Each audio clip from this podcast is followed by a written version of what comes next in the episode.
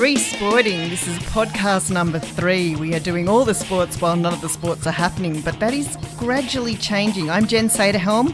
Brent Ford is on the phone today, and Eddie Williams is with me as well. Eddie will be chatting a bit more about AFL, but after we had our chat last week, almost immediately after we had the chat, the NRL came out with a big announcement that the season was back on as of May 28. And I've actually not had the chance to speak with either Eddie or Brent since that announcement.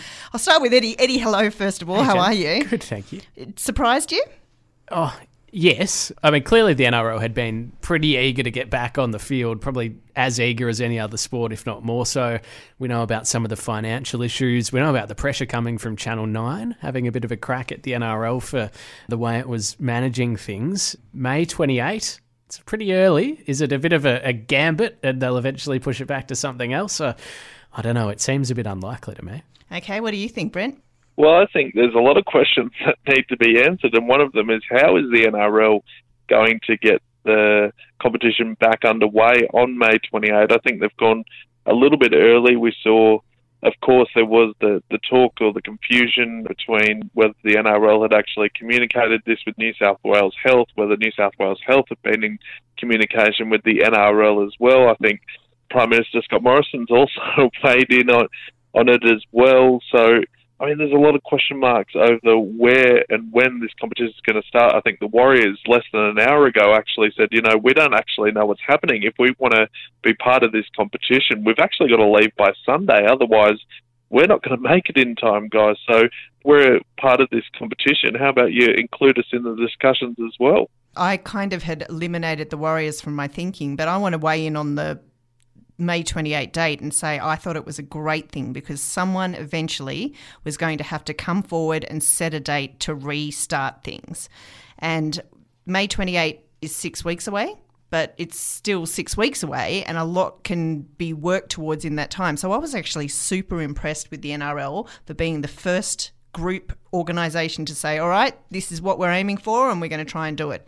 Yeah, and I think there's nothing wrong with setting a date and saying, let's plan, let's prepare, let's work towards this, let's have a think about what the competition is going to look like. Ultimately, if in six weeks' time the health authorities say, nah, you've got to wait another week, another month, another two months, then so be it. But you're right, there's absolutely nothing wrong with the NRL having a target and doing some of that prep work now. Mm, and I've got one further thing to contribute. So it's all pointing towards being held in New South Wales.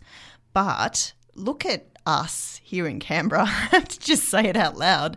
We are at a point where we seem to have managed to keep things out of the ACT. I see that Goulburn, for instance, just down the road, hasn't had a case in the last two weeks as well. So why don't they consider us as a venue? It's not a bad location. Yes, it'll be a bit colder for them. They'll live though. but seriously, I really thought, can't believe no one's even put it out there as a possibility.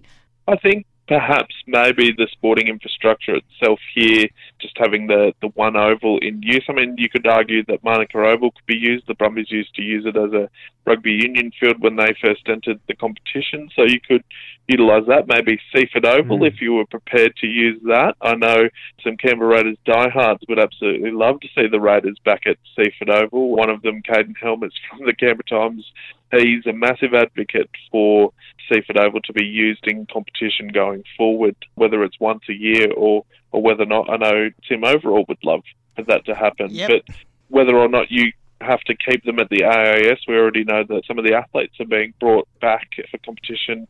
We know the Olympics isn't on at the moment, but perhaps it could be utilised in that way. They all stay at the AIS, they get their feed and all their food. It's already there for them. So whether or not that's the situation they could use, I don't really know. But there's a lot of, I guess, stuff that needs to be organised before competition starts. And I go back to what you're saying. I like the idea about them coming out and setting a date, but I just the thing that really sticks with me is how is it going to happen? I think it's all good to, to come out and say that, yep, we want to restart the competition, but I think there hasn't been enough working done to actually set that in motion. And the arguments with Channel 9 that are going on at the moment, Phil Gould getting in arguments with everyone. but that's his way. as Well. Isn't he going to run the sport in a couple of weeks?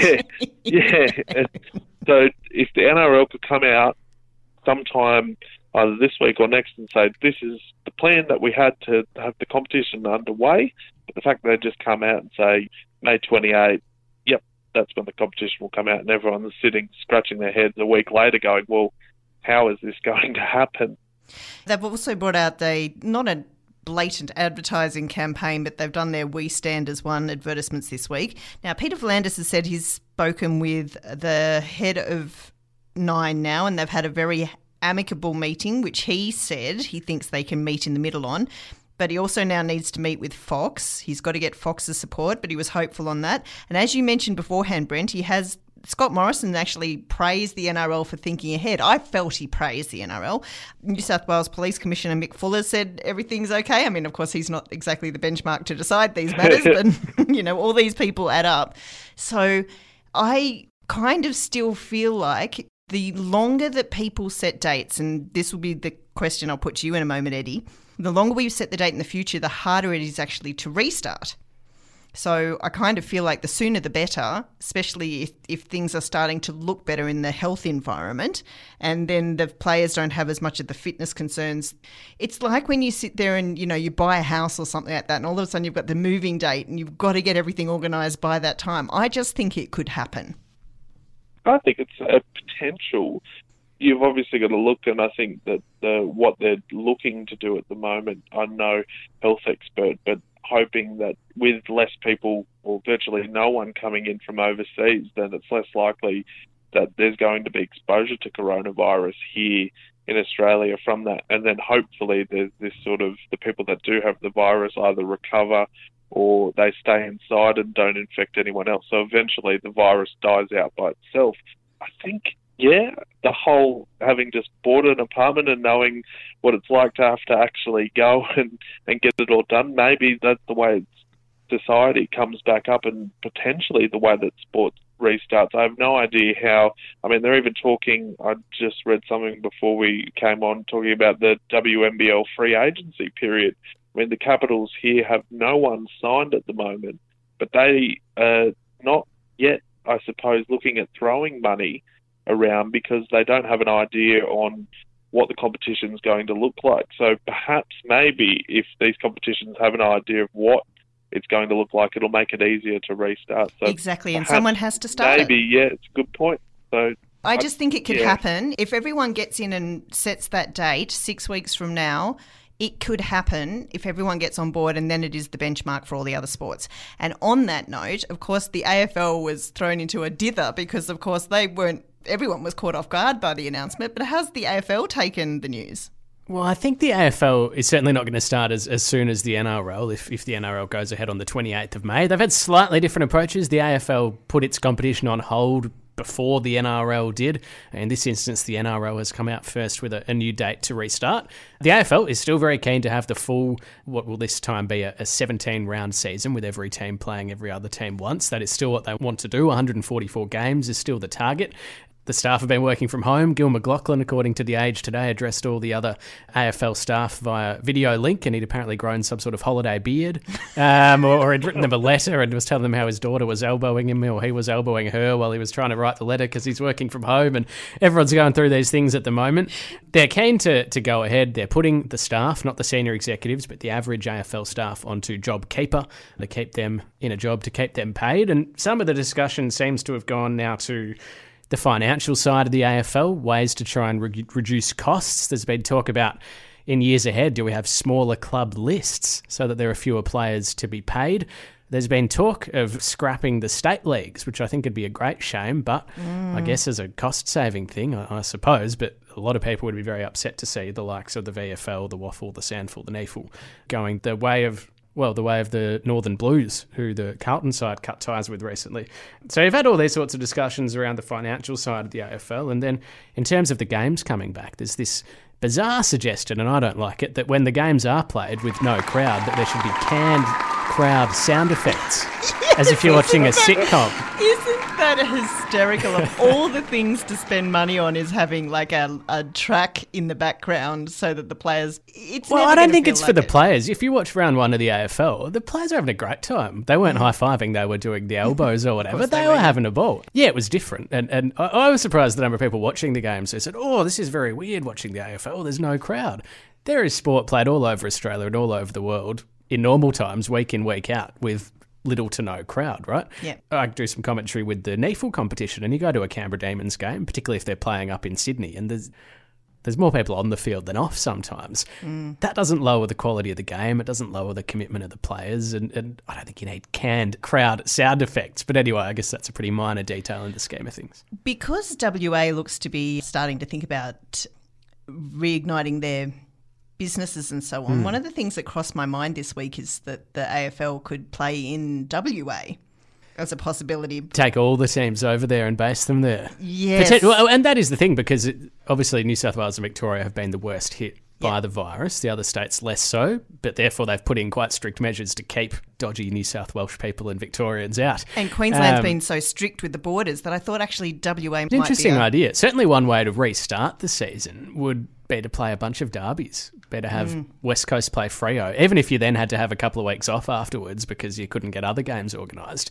If you could organise a game between teams that are already in one state, you can have Western Australian derby, you can have the showdown in South Australia, the two Queensland teams, the two Sydney teams, and obviously the 10 Victorian teams. You could pair them off into five groups of two and get some games done, even if it was just a week or two of matches, and then you had to have another period of time off. It might be something to get get a bit of impetus, get a bit of momentum to, to try and restart the season. I don't know.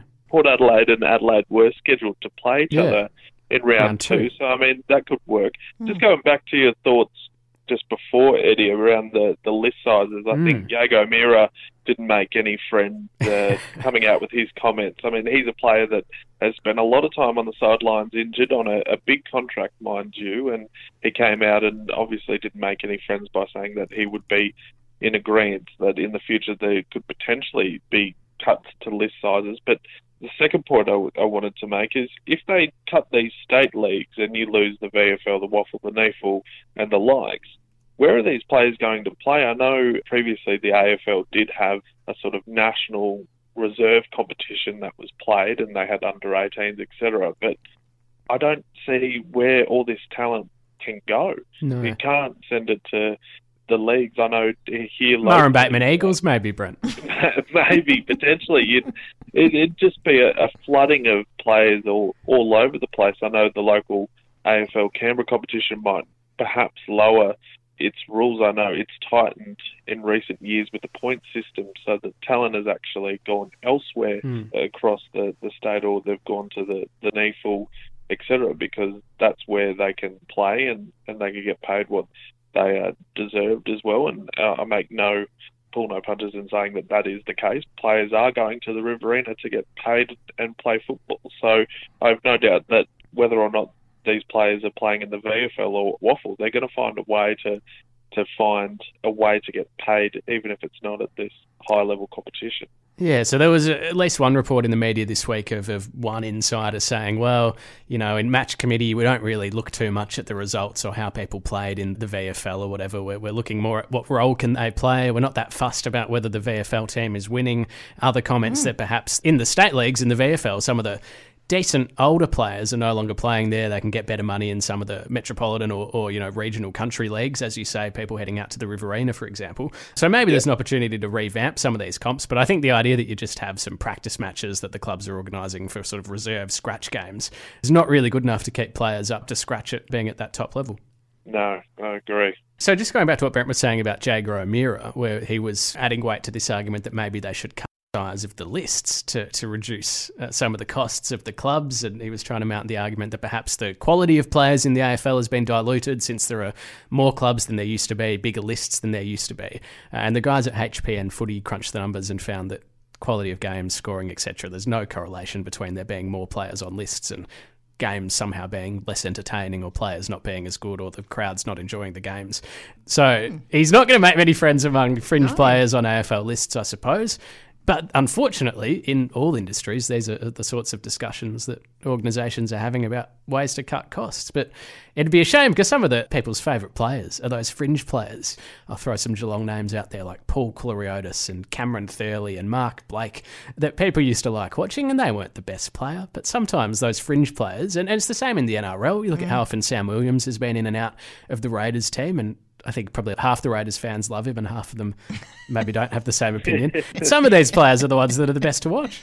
I get that too. And other respects, this is your grassroots level for bringing new players into the system. So, how can you possibly Yeah. get rid of it? Throwing a bone to, you know, a player that might have been on the outer at another side or one that's mm. come through one of the state leagues as a mature age player, taking a bit of a punt on them. On the other hand, there are clearly a bunch of fringe AFL players that just aren't going to make a long term career out of it and potentially would be better off focusing their attention on becoming a plumber, an accountant, a small business owner, or whatever the case might be. But I think they still deserve a crack. I agree too. It's going to be a really interesting evolution for them over the next couple of weeks, particularly as someone else has put a date forward hmm. as to what they do. All right, Ed, number three. Number three. Well, I'm cheating slightly here. My number three sporting moment of all time is Geelong beating Hawthorn after the siren. This covers Jimmy Bartel's point in 2009. It also covers Tom Hawkins' goal in 2012. It probably even covers Isaac Smith missing after the siren in the 2016 qualifying final. These two clubs have had such a great rivalry. Goes all the way back to the 60s, I think. Rejuvenated in the 80s, the 89 grand final. Much like the NRL in the VFL stroke AFL, the 89 grand final considered to be one of the greats. And then since Hawthorn upset Geelong in the 08 grand final, the rivalry kicked off again. The Cats won 11 games in a row against Hawthorn, including two where they were behind for uh, in the Jimmy Bartel case, behind by uh, more than four goals early in the last quarter, had been down all day, somehow came from behind, and even with their two best defenders on the bench, Jimmy Bartel took the mark. And as Kelly Underwood said, he's kicked a point, the best point he'll ever kick. How sweet is redemption? and the Tom Hawkins game was sort of the reverse, where the Cats were up by more than 50 points early, and then the Hawks just pegged it back, took a two goal lead late in the last term, and somehow Tom Hawkins gets his hand on the ball a couple of times and kicks the set shot from 50 out after the siren. I was at both of those games and hair on the back of the neck. I've watched the Tom Hawkins goal a lot of times and they're great matches. And then the after the siren finish in the AFL always, I think, takes the cake. I I can't even imagine my stomach being able to take it, being the fan that you are. Like, Oh, I, and Geelong has been involved in more after the siren finishes than any other club. I was at the game where Peter Riccardi kicked the goal after the siren for Geelong to win. They've been beaten after the siren. Ash McGrath kicked a goal for Brisbane. They've had teams miss after the siren. David Mundy missed in a game that would have beaten Geelong. Brad Johnson for the Bulldogs missed. He had the chance to beat Geelong. Harry Taylor missed after the siren when the Cats could have beaten the Bulldogs. Hawkins kicked a point to draw a game against GWS. For some reason, Geelong likes to take games right down to the wire. There was Zach Tuohy a year or two back against Melbourne as well. They've got a habit of it, but those two against Hawthorn are top of the list for me. is it better for you to have been there? Does that add? To Yeah, the I think so. I think so. It's not quite the same jumping around on the couch as it is being, you know, surrounded by thousands of other supporters, half of whom are elated and the other half not so much. Um, Yeah. that, you know, at the MCG, big crowds, 60,000 plus people. Yeah. Wow. Brent, did you think that was going to be higher? I thought it may have been higher, potentially Hawkins' goal kicking, but I'm not surprised though because I agree with Eddie that that rivalry, the Hawks and Geelong, is arguably the best in the AFL. I think probably Essendon and Carlton, if you were to argue, would be the only one that surpassed it. But in recent times, it hasn't really lived up to hypes where Hawks and Geelong has, has gone on forever. And the only thing for me I feel sometimes when a moment happens, the, the commentary is so perfect, and I feel for Kelly because I think at the time that the behind She's sort of losing her voice. she's sort of lost her voice, and so the moment, and it was sort of the commentary was lost in the in the moment where I find in some of the commentary or the, the moments that you you're watching the, the commentary matches what happened so perfectly. It's almost like it was written in a script. But I, I felt for Kelly, and I've had it happen to me as well. Commentating local games, you go to commentate a goal, and you, you sort of lose your voice, and Yeah.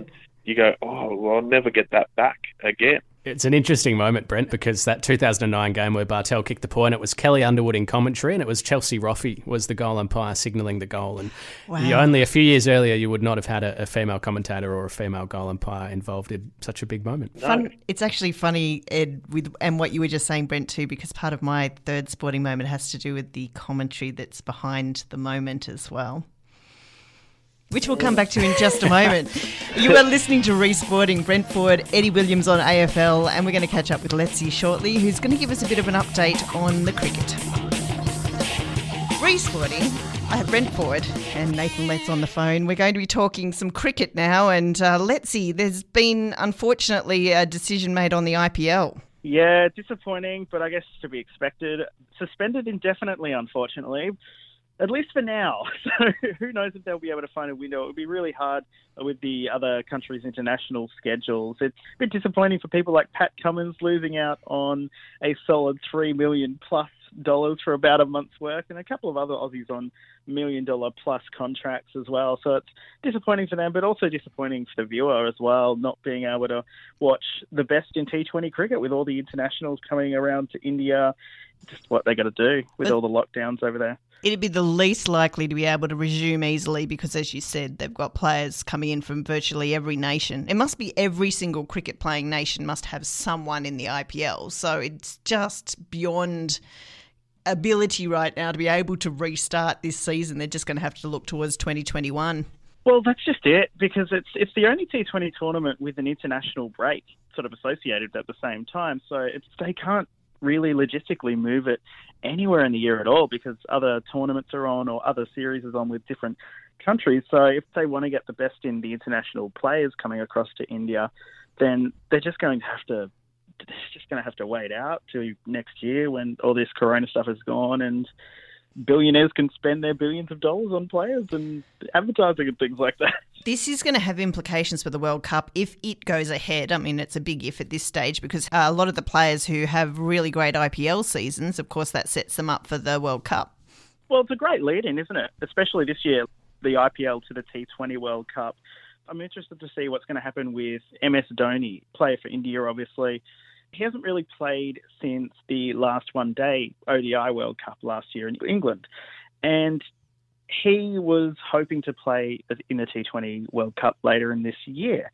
But it's going to be really hard for him, and I'm going to really interested to see how that's going to work out. Him being selected for the Indian team, if he does, based on no games whatsoever, because he'd be able to prove himself in the IPL, of course. But mm. without that, like, well, do we with him? still think the World Cup, I suppose, is, is going ahead? I think the more we sort of look at it, it looks less likely and likely. I'm still mind blown by the amount of money that's going by the wayside here. But when you talk about billionaire, passionate Indian fans wanting to spend their money, well, where else is better to spend it than on their own teams here in the IPL? I think you raised an interesting point about MS Dhoni and whether or not he'll be able to find enough touch in time if there is a World Cup to be able to, to make his case.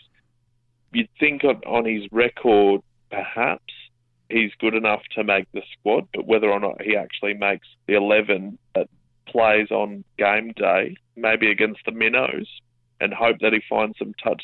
We know on his day he can be a match winner, but there's a, yeah. a lot of question marks for sure. I want to say that he's past his best and he shouldn't be on the team, but I just know that Dhoni's one of those players who rises to the big game occasion and he'd be the one who, at the end of the World Cup, we'd all be like, "Well, we didn't see this coming with Dhoni. Hasn't he had his moment in the sun?" I can I can imagine it. So you write him off at your own peril, don't you? That's just it, and I think it can go, as you say, two different ways. If he gets selected, that is, either he crashes and burns, which not ideal for anybody, especially India, or he will absolutely smash it and like be the top run scorer in in the World Cup. Mm. Brent doesn't know this. I want to mention it because it's a big deal for you too. Unfortunately, you discovered that you're not heading over to England for the Blind Ashes. Yeah, it's an unfortunate. I'm a blind cricket player. I've uh, represented Australia at a World Cup a couple of years ago, and we just sort of found out in the last few days that the series has been cancelled between Australia and England, which was scheduled to take place in August. Which is it's an unfortunate thing, but I guess yeah, that as well like the IPL. I guess we all sort of saw it coming, but it's actually quite good because everyone's disappointed, but the morale's relatively high because we're all thinking forward to next year, which hopefully there'll be a tour, the Blind Cricket World Cup over in England as well. So it's disappointing. It would be great to beat those English people. uh, it sucks though. It'd be so great if they could reschedule it for next year for you. But as you say, if there's World Cup next year, then you can beat England another time.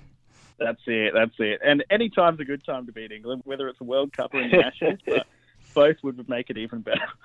Now, you're going to talk with us about something else that was not cricket related today, a bit of WWE, which hasn't yeah, stopped. W- WWE. Now, some news has come out this week. Generally, you would think of essential services such as doctors, grocery stores, people who are delivering things, but you wouldn't necessarily think pro wrestling. But that's exactly what Florida Governor Ron DeSantis believes is an essential service for some reason. The state actually added a new category to, to their essential services for pro sports and media production with a national audience. So it looks like it's almost designed for the WWE.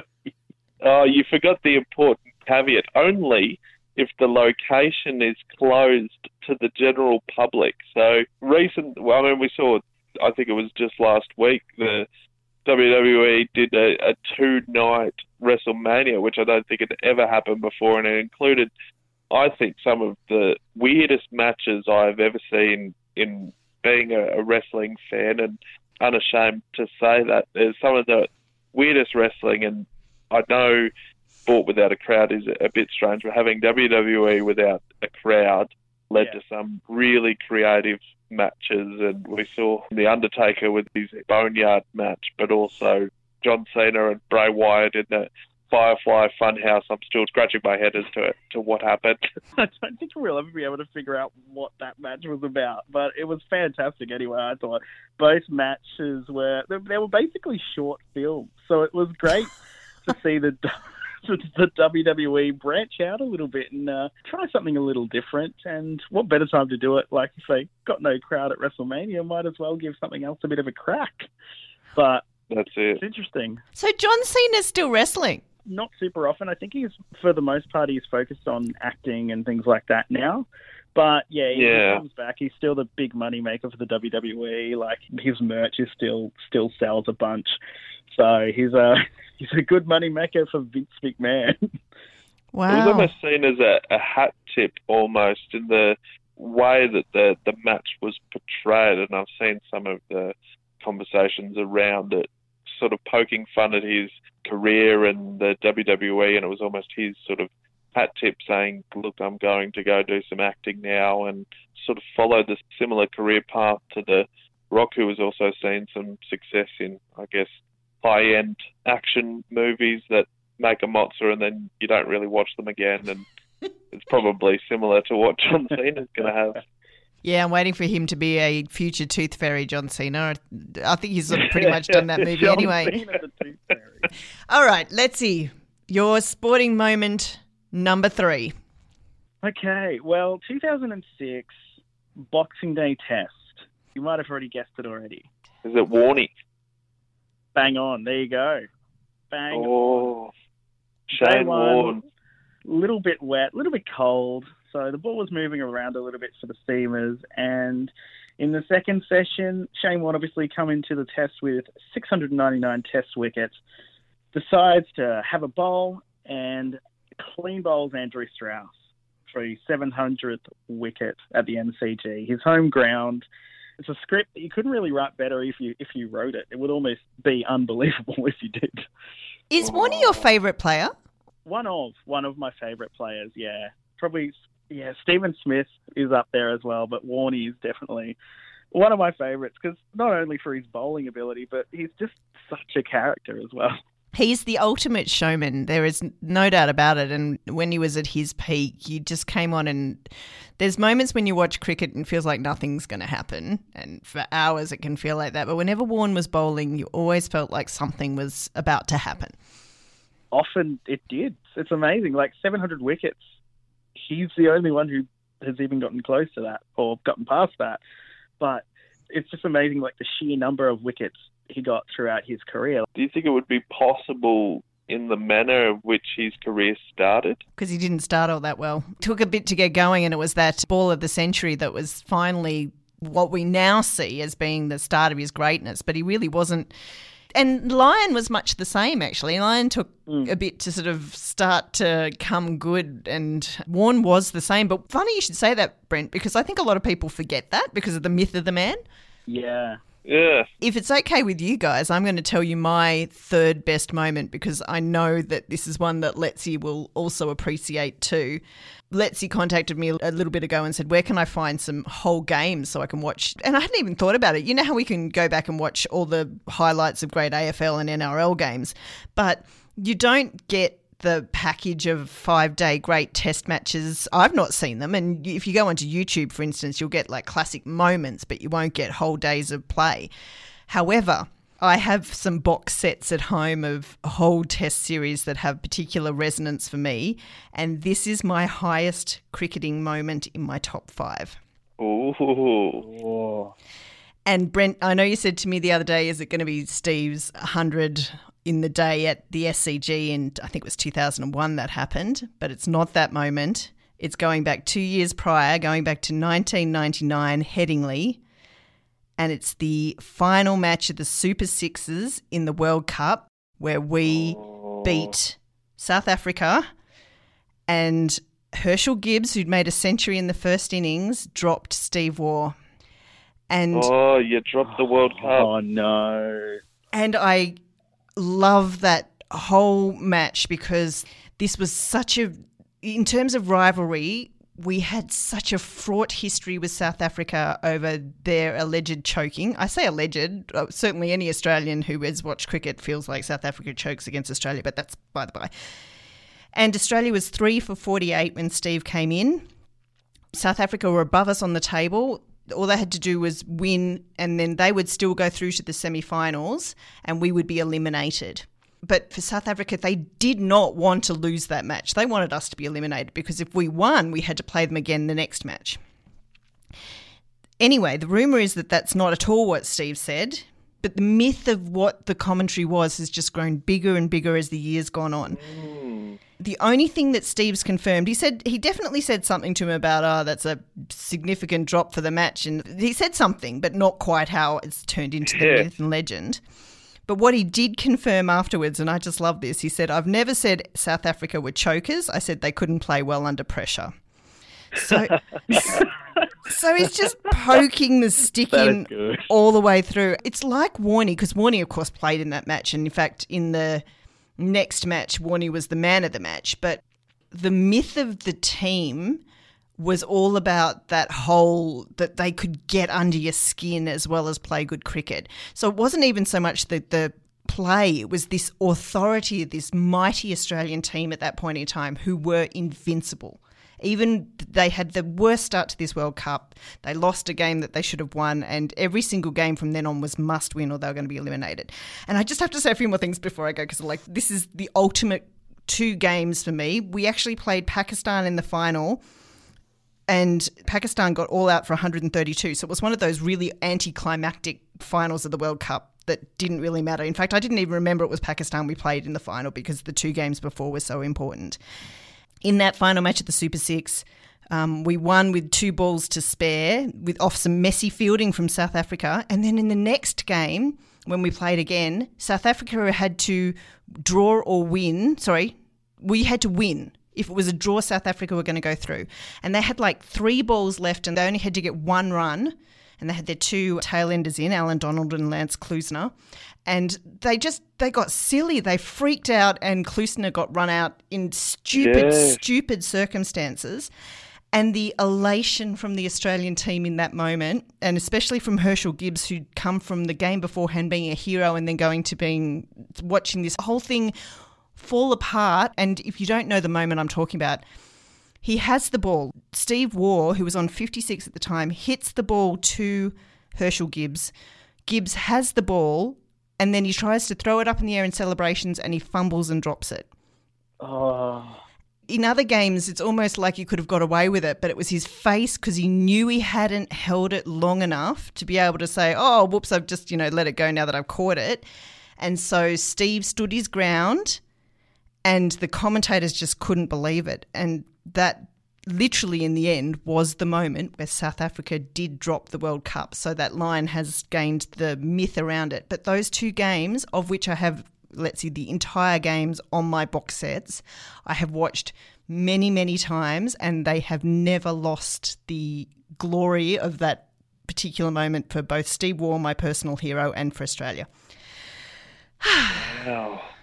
Amazing. Sounds great. Yeah, it was incredible. Well, I think now that everyone has shared their moment, I'm going to take everyone to Game 7, June 19, 2016.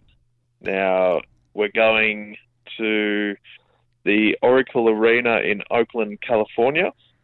Of course, I'm talking Game 7 between the Golden State Warriors and the Cleveland Cavaliers.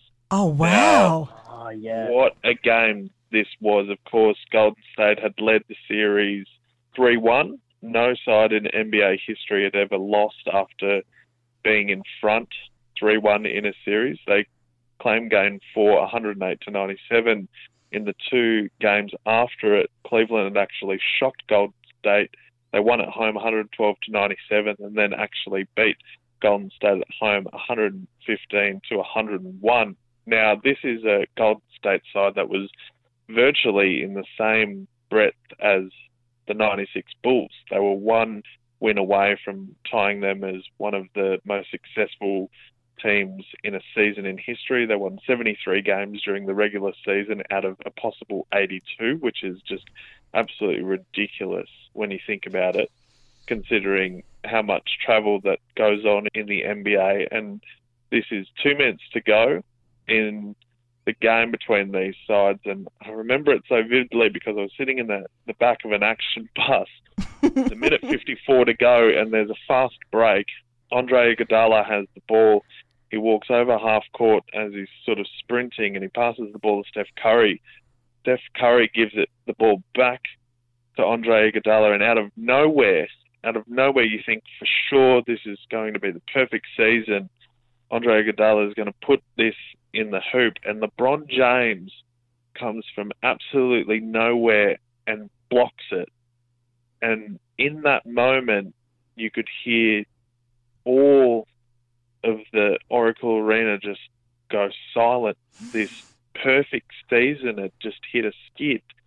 It was just this moment where Cleveland, a city that had no success for a long period of time in American sports. They are absolutely rubbish in just about everything. The Indians were cursed. They lost the baseball series that year to Chicago, who had also not won a series in forever, and that's another story. But the the Cleveland Browns are terrible as well.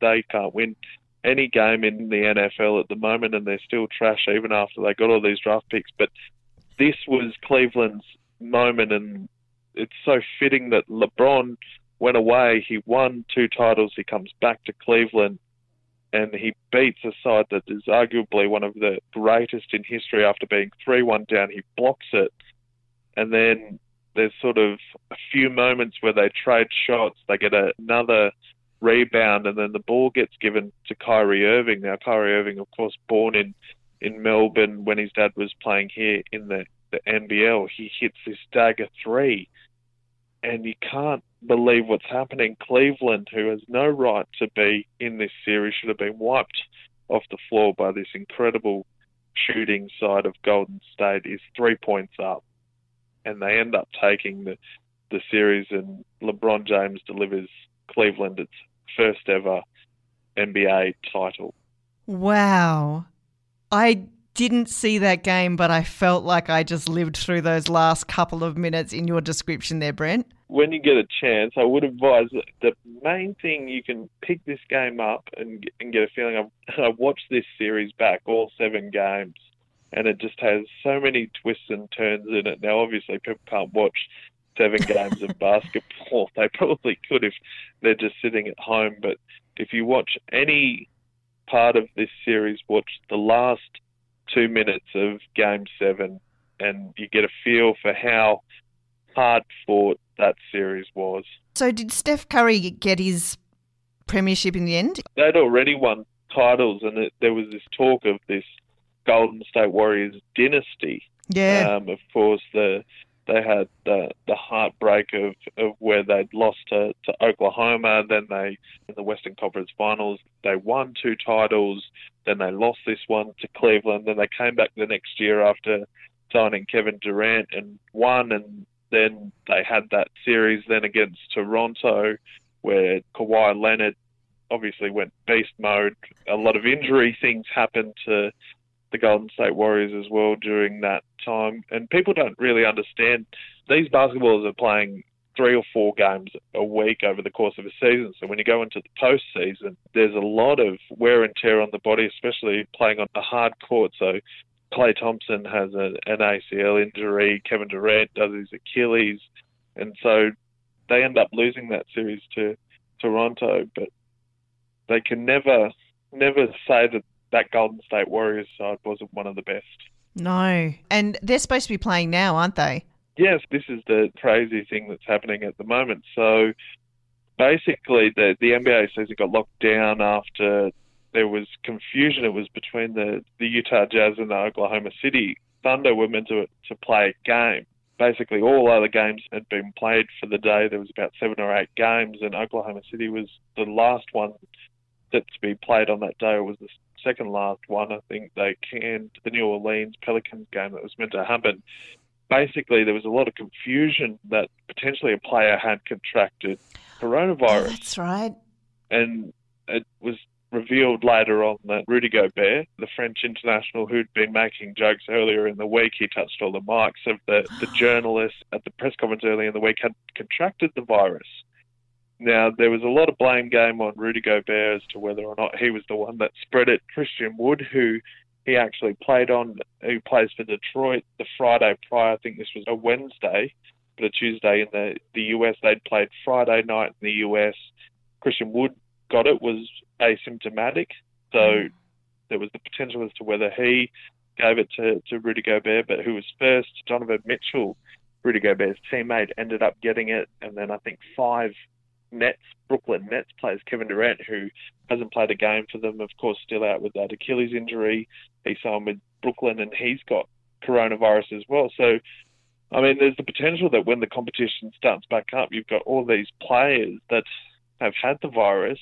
So, whether or not that affects their athletic ability or, or their breathing capacity, their lung capacity, we know it can potentially scar the lungs. So, there's a lot of uh, questions raised over whether these players will be able to get back to, to full fitness. Well, and as you just said, if they're playing four games a week too, this is going to be a fascinating benchmark for other sports as well for having had players who have been infected coming back to the games, unlike anywhere else that I can. I know soccer's had some as well, so I suppose they've got implications for the game, but basketballs are so full on that having that lung capacity is so critical. Gosh, it's going to be interesting and a, and a real shame. They haven't put a date on when they're going to resume, though, have they?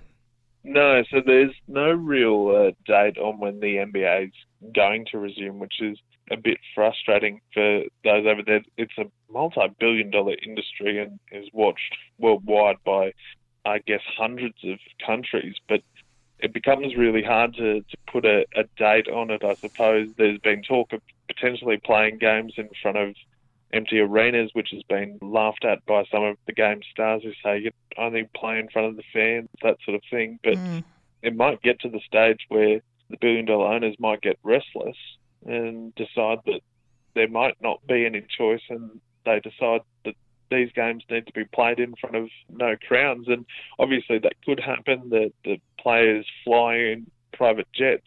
So there's team private jets that ferry the players around because of the, the schedules. You could be playing in Florida on the East Coast and then have to jet out of Miami and go play Golden State the next night in a back to back travel situation. So you're on the plane at 11 p.m. at Eastern time and you end up in San Fran at probably 10 a.m. the next day. It's kind of crazy. Oh, gosh. We've got it so much easier in some ways here in Australia to resume some of the sports. What Very lucky. we are indeed. And on that note, we're going to have to wrap this program up. That was a powerful moment for your number three and a good way of talking into basketball because, of course, we've got our own competition here. It would have been part of the Olympics, and just discussing how other sports have had much greater severity via the coronavirus than what, say, even the NRL and AFL have had. We've been really lucky. We haven't had a player in either of the codes or cricket no, for that matter. Not that we, not that we know of. So it's you hold your, your fingers crossed and hope that it, it doesn't happen and sport can resume sooner rather than later. Letzi and Brent, again, fantastic catching up. It's nice to keep sports alive. You're listening to Resporting.